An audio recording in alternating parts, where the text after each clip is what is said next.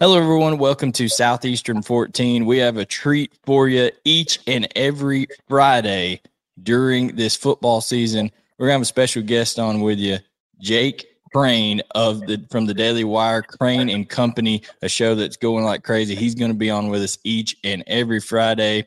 But guys, before we get Jake on here, we've just passed 10,000 subs. We're trying to catch Crain and Company over there. They got they got it rocking and rolling. So you help us do that. Hit that subscribe button, like, turn on notifications. I'm Blayne Gilmer. We talk SEC ball in here every single day. But without further ado, who you're on here to see, Mr. Jake Crain. Jake, thank you for uh, thank you for joining us, man. First of all, I'm loving loving the old school hoodie there, the, the Houston Dude, I, Blayne, first off, I get more compliments on this thing. I got to give credit to my wife. We were in TJ Maxx and watching her navigate TJ Maxx. It's it's almost like watching Indiana Jones and some like hidden temple figure his way around. It's it's unbelievable. But I, I wasn't gonna get it and then she made me get it and i get more compliments on this i was getting compliments on this thing in our honeymoon in france man and it's funny my father actually played for the oilers uh, back when they were in houston so it's uh, it's my favorite man the baby blue goes super hard i mean it does 100% it's great it's great stuff and now it's texas is all of sec country now with everything that's coming in with texas coming into the league and texas a&m but jake without you know even even drawing it out too much, we're gonna hop right into the first topic. Just so everybody knows, this is going to be Jake's takes on Southeastern 14. You can catch Jake's takes on his show uh, over on the Daily Wire on Crain and Company, but he's going to be with us each and every week, giving a version of Jake's takes on some topics we're bringing to him. So we're going to go ahead and hit the first one here, Jake. SEC West chaos. If I were to say to you, if I were to ask you, is the SEC West primed for chaos in 2023. What would your take be on that, Jake? Well, you know, I don't know if you can call last year really chaos, but you know, not seeing Alabama win the West, I guess, is, is considered chaos now. But I think Blayne, when you look at the conference from the top to the bottom, I think uh, on the spectrum of who could do what, it's as wide open. You know, to, to use the cliche, the wild, wild west, it, it really is. Uh, it's as wide open as, as it has been since I can remember, and I think that's a great thing.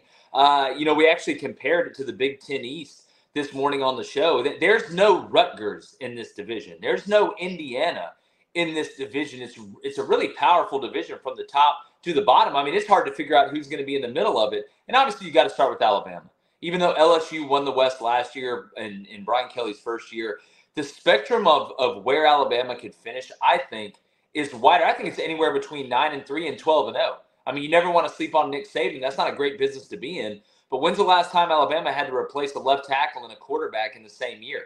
And and in a transition year from an identity standpoint on offense. You know, they're trying to go back to the bully ball days of Alabama where they just lined up and we call them middle finger runs. They could just line up and run it whenever they wanted and get whatever they wanted. Defensively, over, yeah, that's exactly right. I mean, it was they had a monopoly on offensive and defensive linemen. And make no mistake, it is a quarterback in trenches league. It is a quarterback in trenches game. So when you look at, at, at where Alabama is right now in the quarterback battle, we I think Ty Simpson is going to end up winning it, but we still don't know yet. That there's some questions on whether they can get back to that dominant level up front. Because you look around the rest of the league, I mean, look at what LSU's bringing back: four or five starters on the offensive line, two NFL tackles. I think Will Campbell may end up being a top five pick before it's all said and done. They bring Jayden Daniels back. I love them getting Logan Diggs, uh, adding him from Notre Dame in the backfield.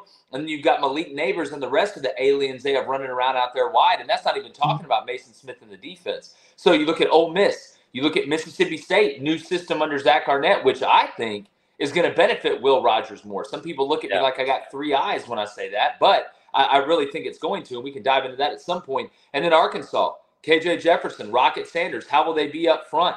You know, do they have enough pieces around them and enough depth on defense and then Auburn with Hugh Freeze, man, and A and M, Bobby Petrino. So, so no. I say it's a long way of saying this. There are a lot more unknowns this year in the SEC West than there has been going into a season in a long time. And I think that's great for the conference. I think it's great for the division. And I do believe that lends itself to chaos, which is which is fantastic.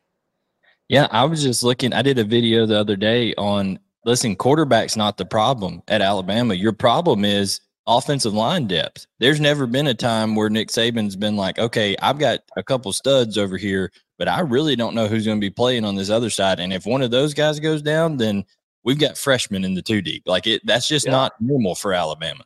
And it's so hard, you know, outside of quarterback, uh, the transition from high school, starting as a freshman, you know, in the trenches on the offensive line and the defensive line, that's the hardest spot to go in there and do it. Just because physically, look, grown old man strength is a real thing when, when it comes to the trenches, and and Alabama's got a ton of talent.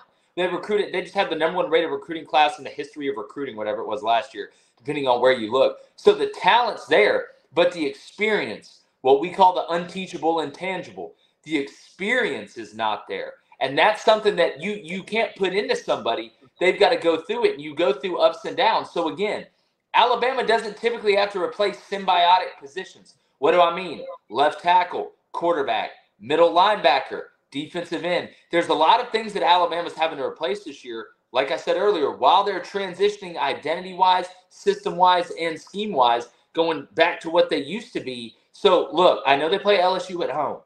You do got to go on the road to Auburn. Uh, you get Texas at home week two. I think that's going to be a great litmus test, not only for Alabama but for Texas as well. So yeah, I think Alabama. I I don't want to say that, that I think that, that they're just going to be an, an average team because they have too many above average players to be an average team. But I think they're going to be a little bit mortal. You know, Achilles wasn't dipped in the water all the way, and that's what ended up getting them. I think it may be the whole leg this year for Alabama, though. It is it is crazy and and you talked about you listed all the quarterbacks out there. That's what makes me like the SEC West even with Auburn naming Payton Thorne as their starter, I think Payton Thorne is a cool customer. He's a guy who's played big time football. He's going to bring he's going to bring some uh, some calmness, I think, to Auburn a little bit in in their in their system. But you have him, KJ Jefferson, Will Rogers, like you said, whoever it ends up, it could be either Jackson Dart or Spencer. Spencer Both with a ton of experience, both exactly. very experienced guys who, who have played. Jayden Daniels. People crap a little bit on Jayden Daniels and saying he missed some deep shots last year or was afraid to pull the trigger. I'm like, guys, you know, he didn't even know he was going to be the starter until yeah. right before in the camp. Now he's had a whole off season for that rapport. I think year one to year two, and you mentioned it with freshman linemen. They had two freshman tackles last year. How can you not think LSU is going to be better with Jayden Daniels year two yeah. and the tackles being experienced now? Well, well, a, a, couple things on there. Number one, and it's not just Jayden Daniels. I mean, you got Nussmeier right behind him. I, I think LSU, from a quarterback depth standpoint, it was huge having Nussmeier decide to stay. Because again, he could have hopped in the transfer portal. He could have gone and been the guy somewhere. We know Jayden got a little beat up last year. We talked to him in SEC media days. He's a little bit thicker, but he's still not a thick guy. I mean, Jayden Daniels is not a, a big guy, and he does like to run. And I think, you know, last year, and this is something that, that we've harped on, I've, I've talked to uh, Blue in the face about this. About halfway through the year, he was at eight touchdowns, no interceptions. And somebody asked Brian Kelly, they're like, hey, man, how great is it that Jayden Daniels, he's not turning the ball over. And Brian Kelly said, listen, I don't want him to turn the ball over, but we're not getting a return on our investment because Jayden Daniels isn't utilizing the deep third of the field enough. Not that he'd never throw it, but he wasn't giving his receivers opportunities to go. Look, if you're even, you're leaving. That's the that's yeah. the rule at wide receiver. You got to let them go. Sometimes you got to throw the 50-50 ball and let them turn it into a 70-30 ball. And then all of a He's sudden, got the dudes to get it he's got the yeah. Look at I mean, it's like the Avengers when you look at LSU when it comes down to athleticism. There's a reason they can win national championships with one guy who ate grass and another guy that probably smoked it. There's a reason for that. They have unbelievable talent. But when you look at when Jayden started utilizing the deep third, it changed them offensively. How? Well, those that first half of the year, every time it seemed like they ran it, there was 30 guys in the box. You want to know why? Because there was. Because Jayden went and challenged him down the field. Every time he throw an intermediate route or, or a short game route, or he'd throw the screen. It was like two guys were hitting the receiver, the running back at, at once. They were because everybody was creeped up. But once that started happening down the field, it opened up everything else. And I think a little bit of it was don't don't forget when he decided to go to LSU from Arizona State. What was the knock on Jayden Daniels? Well, he turns the ball over.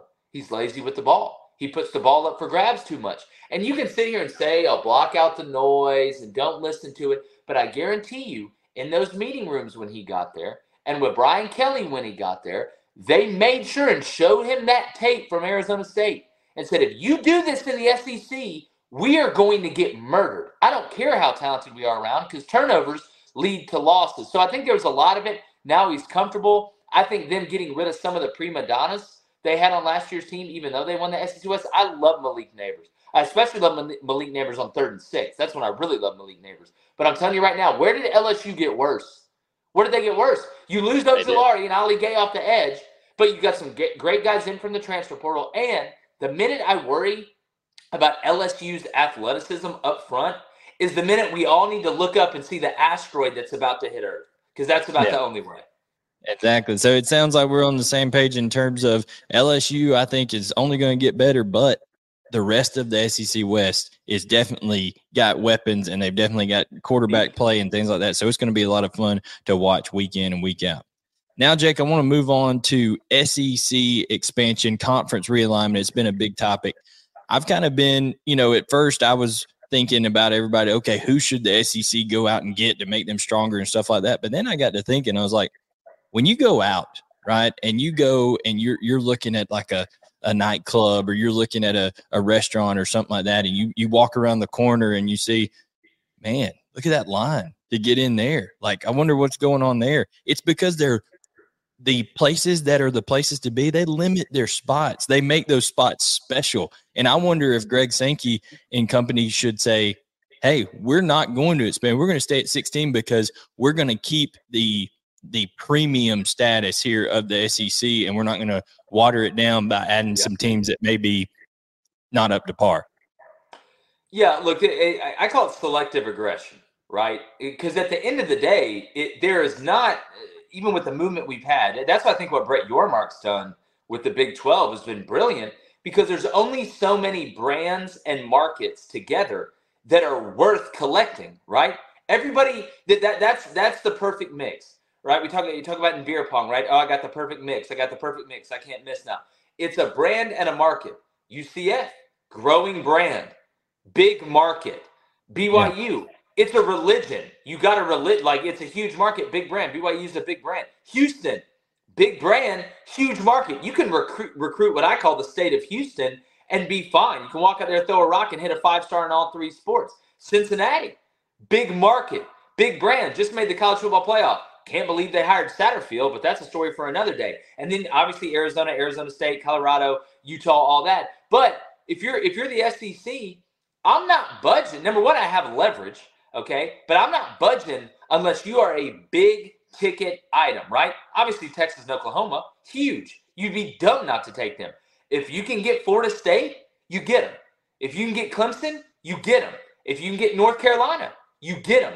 You can get Virginia Tech, somebody not a lot, a, a brand that not a lot of people are talking about. But when you think about Virginia, Blayne, who that state, who do you think about in football first? yeah, I mean, I think uh, people our age, we're definitely going to think of uh, Mike Vick and, and Virginia yeah, Tech and all that time. So. Enter Sandman, Blacksburg. Right? I don't think about Virginia. I'm not out here trying to trying to finish first in my law class. You know, no, if that's great if you do. Suits is one of my favorite shows. But at the end of the day, we're talking about football. So it's look where the ACC is right now. Who you're going to bring in Stanford and Cal? That uh, okay, nice into the Atlantic Coast Conference. You're. The only one out there right now, outside of the ones I just listed, in my opinion, and you can throw Miami in there, is obviously Notre Dame. Right? Notre Dame didn't come in the SEC. So, so if you're Greg Sankey, you can be selectively aggressive. And I think all this Florida State, Clemson talk to the Big Ten I think it's them just kind of flaunting and dancing around for the SEC, you know, say, hey, Greg Sankey, look, you know, it's like all of a sudden you just started dating. Now you're trying to trying to impress her by making other people like you. Like I get it. I understand what you're doing. But at the end of the day, if you're the SEC, you don't have to reach. Old bull, young bull, you're the old bull. Let's walk down there, man. But do you think do you think it's a, a point of necessity even right now that they must kind of cut the Big Ten off from from gaining even more teams, or do you think do you think mm. with the brands and the regionality? I know you're a guy that's big on conferences should be regional, and I know Florida yeah. State and Clemson would remain in that, but the SEC's branding and the SEC's regionality is still intact and on point right now. Do you think they need to make that preemptive move? Maybe more mm-hmm. so for a Florida school like a like a Florida State or Miami, just to prevent the Big Ten from the recruiting inroads down there, uh, or would or are Florida State and Clemson a must in your opinion that you have to keep them from going to the Big Ten? Well, you know, I, I think it's like Coach Red Beaulieu said in The Water Boy. You know, you know what my daddy said was the only thing that was better than one crawfish dinner is three crawfish dinners. And look, I, I don't buy this talk of oh the SEC that you know they're just they're good. They're you know they're not out here looking to add anybody. Look, the, the slogan of the conference is it just means more. Okay, I was born at night, but not last night. The SEC is the predator. They're not the prey. They're not sitting back here just going to be ho hum and happy. Now they don't have to do anything. I think they'd be fine either way. And like I said earlier, I'm not a lawyer, but I don't understand even with the the leverage payments that they're talking about with the ACC, which they could change within themselves at any point in time, how Florida State and Clemson's going to go to the Big Ten. Now, I will never underestimate a lawyer's ability to be able to make an argument, but you know, I, I, I haven't seen the files, I haven't seen the papers, but my question's not if or when for Florida State or Clemson if they try to go to the Big Ten. It's how. How is that going to work? Now, what I do know is that the ACC has a contract with ESPN, and I know that like SEC 2036 or something. Yeah, uh, the, the, the, the SEC has a contract with ESPN. So if there was any wiggle room in there, I think it'd be a whole heck of a lot easier to keep the same media entity and just slide them into the SEC as opposed to let Fox come down here and snatch them. Now, look, the Big Ten's already going to add USC and UCLA. We know that. Now, Oregon and Washington. I'm I'm wondering how how much the Big Ten is willing to move to go get Florida State and Clemson, and now go from having to take all these West Coast teams, okay? Because Oregon and Washington helps build that bridge to the Big Ten, right? That's going to help the smaller sports because college football hadn't broken off from all the other ones yet, which I think is coming down the pipe. But now you throw in Florida State and Clemson in the mix. Imagine that travel schedule now. Like, yeah. like imagine adding that. So I think a lot of it is not if or when, it's how. And I think the SEC knows that. I think they know Florida State's putting on all their makeup and, and dressing as good as they can to try and impress them. But Greg Sankey, he's not he's not going to be tricked. This isn't an M Night Shyamalan movie. Like the SEC moves at their own pace. Man, the, the thing that I'm going to just chuckle heavily at is when we get to this 12 team playoff next year and mm-hmm. four or five SEC teams make it and it blows every everybody goes nuts because guess what? What we just talked about with the SEC West, there's not a harder division out there in football. And I know we're not going to have divisions anymore, but all these teams are going to be there. Now, I know there's probably going to be another loss or two. An undefeated season is going to be harder when you got Alabama and Texas and Georgia and LSU and everybody playing each other more frequently. But my goodness, if it doesn't make these SEC teams, SEC teams even more deserving of a playoff spot when it comes down to it. If you're talking about getting the best 12, there's got to be probably four or five SEC teams in there every year. Yeah, well, I mean, uh, well, what has the standard been? Pretty much like ten and two. Like, like that's about the level that you. I know LSU was kind of an anomaly last year. If they'd have beaten Georgia, it'd have gotten really, really interesting down the stretch on who they would have let in the playoff. But but the threshold's been like, all right, ten and two, and you're gonna have to hope to get in. Well, now that it goes to twelve, the right nine and three, and the way yeah. you finish the year in the SEC, now that you're adding text, talk about strength of schedule being in the criteria, being in the rubric of, of who the committee chooses. I mean, uh, look, and they'll complain, they'll cry, and they'll kick and scream about it. But every time any rules been changed or any teams have been added to the postseason, the rich get richer, right? The rich are going to get richer. Typically, there's only three, maybe four teams each year that have a chance to win the Natty, and four. I think I'm, I'm think I'm being nice saying that, but and I do think it will help parity over time right? Parity isn't a, switch that's flipped. It's like fixing an economy. You don't switch a flip or flip a switch and fix an economy. It's a lot of, of good choices made over time that ends up increasing that. And I think it will do that. But you, you mean to tell me that the SEC is not going to benefit more from a 12 team playoff with that many at larges? Come on now. Yeah, it's going to be crazy.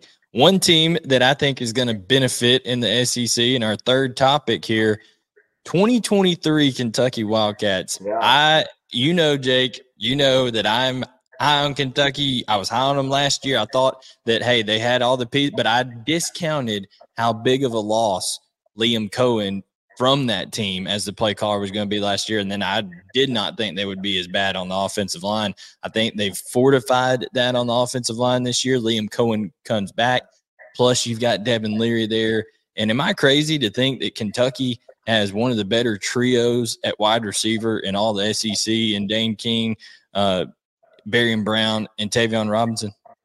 No, uh, it's and and bringing Liam back is huge for those guys too. Look, what what we all know that that Barion is is an absolute witch, one hundred percent, and you got a supporting cast around him. I like them bringing in Ray Davis from Vanderbilt, yes. the running back. I think that kid's got a little ability. Here's who Kentucky is, and and I think Liam understands that.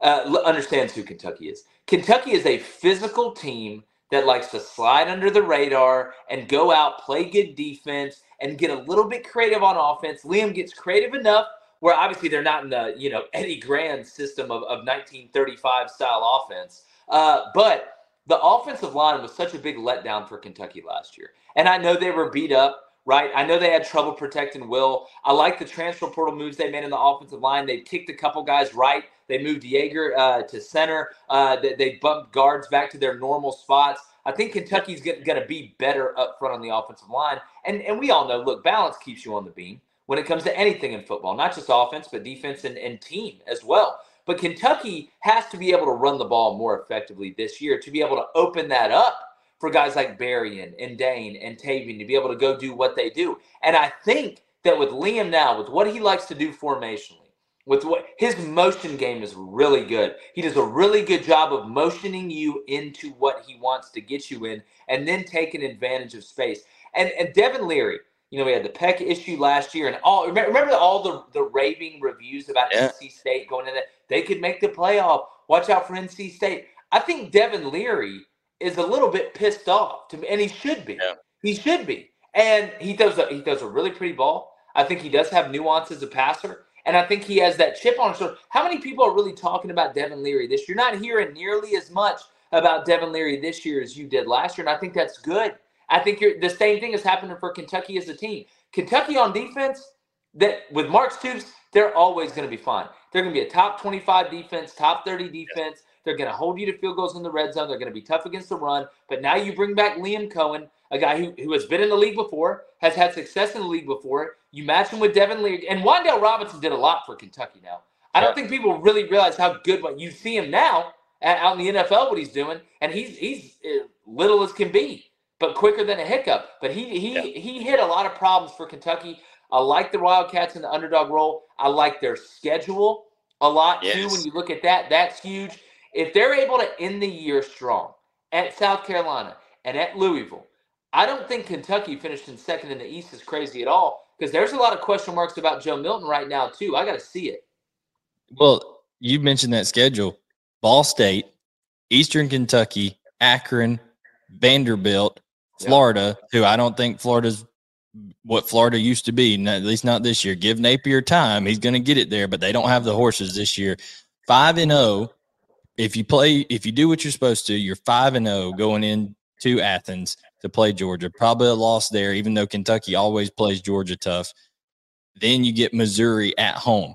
The, the what I was pointing out with this schedule, and you and I were talking before, that Florida game is at home. The Missouri game, home. Tennessee game at home. Alabama game at home. And oh, by the way, that Alabama game, Alabama comes off of playing LSU so yeah. they they Alabama has a physical contest against LSU and then has to turn around and go to Lexington in November. It's going to be cold up there. You know the Wildcats are going to be physical in that game.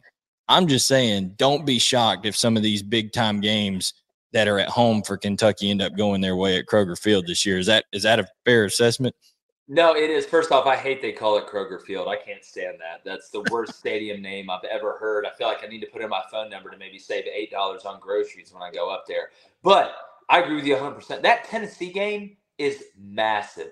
It is bye week. They get a bye week before the Tennessee oh, game. It's it, the schedule could not. If you have to play Georgia, Bama, and Tennessee, the way it lines up, it could not line up any better for Tennessee. And again, look, you got to win the games that you probably should win. I think Missouri's a little sneaky too. I really like what they return on defense. That's going to be a physical game. But uh, I, I would not be shocked if you looked up and Kentucky was nine and three at the end of the year. Now you got look, every team has to catch breaks, right? Every team has to catch breaks. That Georgia game, you're probably going to take an L, but I, am with you 100, percent Blayne. And and not a lot of people look. Tennessee's a sexy pick, and I get it. Josh Heupel, if Joe Milton can throw the changeup, Tennessee's a problem. They're a legit yeah. problem, and they get Georgia at home, right? Florida, look, I, I, believe in Graham Mertz about as much as I mm-hmm. believe in the Snuffleupagus. I just, I, I don't. I'm sorry. Like, if I want somebody just to throw checkdowns, heck, I'll do it for half the scholarship. But at the end of the day, Kentucky, the the experience, how good they're going to be up front, uh, the improvement up front, how much better and more experienced they're going to be at the skill position, and and, and quarterback, obviously, Will Levis. As much as I didn't love where you know the, the Titans taking him, he was still a really good college player. Uh, but at the end of the day, man, Kentucky, yeah, uh, second in the East is not a, a far stretch at all. And you win that Tennessee game, and you're ho humming along. Yeah, I just can't believe when you listen, when you look at the schedule, like we said, all those home games, and before you get, not only do, does Kentucky get a bye before Tennessee, Tennessee plays at Alabama the week before. Yeah. And then when, and as I mentioned, Alabama the week before they play Kentucky plays LSU. You could not ask for anything better if you're Mark Stoops. No excuses. This is no oh excuses. yeah, no excuses. You, if if they're going to be good, this is the year to be good. Jake, um, tell everybody uh, if they don't already, which you should, you should be tuned in to Craning Craning Company every morning. But uh, tell them what you got going on over there on the Daily Wire. Uh, man, number one, I'm really excited to, to be with you guys uh, every Friday. Love what y'all are doing. Um, you know, in the mm-hmm. space, it's fantastic. It's great content. It, the fans win when you have shows like this. Congrats on getting to 10K too. It's one of the many 10,000 sets that you guys are going to get to, and, and really excited for y'all and excited to be a part of it. But yeah, look, we uh, we do a live uh, show every uh, weekday. We're also going to start doing our Sunday recap show in the mornings. So uh, you get, the easiest way is to go to YouTube Type in Crain and Company, C R A I N and Company. We're live from 6:30 a.m. to 8 a.m. Central. We have live call-ins. We have a live chat. If you like talking sports the way they used to talk sports before it got all crazy and they tried to split all of us up, then, then come hang out with us. That's what you're going to get. Just like you guys talking ball. It's great stuff. Uh, and we dive down. I, I coached for nine years, six at Division One level. My other co-host David Cohn played quarterback at Michigan. No, he's not the pitcher like he says. He never played for the Mets. Then my brother uh, played uh, wide receiver at Western State, Colorado. So we dive really deep into it. We got predictions coming out next week. Starting to go, we're going to go conference by conference, day by day, starting with the ACC on Monday. So come hang out with us, and then make sure you check this out as well. Jake, I think next week, because uh, as Jake mentioned, he's going to be here with us each and every week. I think next week you and I should talk a little bit about uh, Auburn, the Auburn Tigers, and about a little bit of recruitment momentum because as we record this, uh, we're a couple of days from Auburn landing yet another big fish here for wow. Hugh Freeze and company. They are just continuing to reel in uh, four and five star guys with Hugh Freeze there. Alignment, alignment amongst the Auburn program, boosters, uh, head coach, everybody just go eight involved. And four. Just go eight and four, please. Just please go eight and four. Absolutely. So we are going to we're going to talk a little bit of Auburn next week, and we'll have another couple of topics here for you. That is Jake Crain. Follow him at Jake Crain under, underscore on Twitter. See Crain and Company on YouTube. We'll put their stuff, of course, in the description of this video. And then follow me at B Gilmer 18 and then at 14 Southeastern is our handle on Twitter. Guys, sub- subscribe. It is absolutely free. Like, turn on notifications. For Jake Crain, I am Blayne Gilmer. We'll catch you guys next week here for more Jake's takes on Southeastern 14.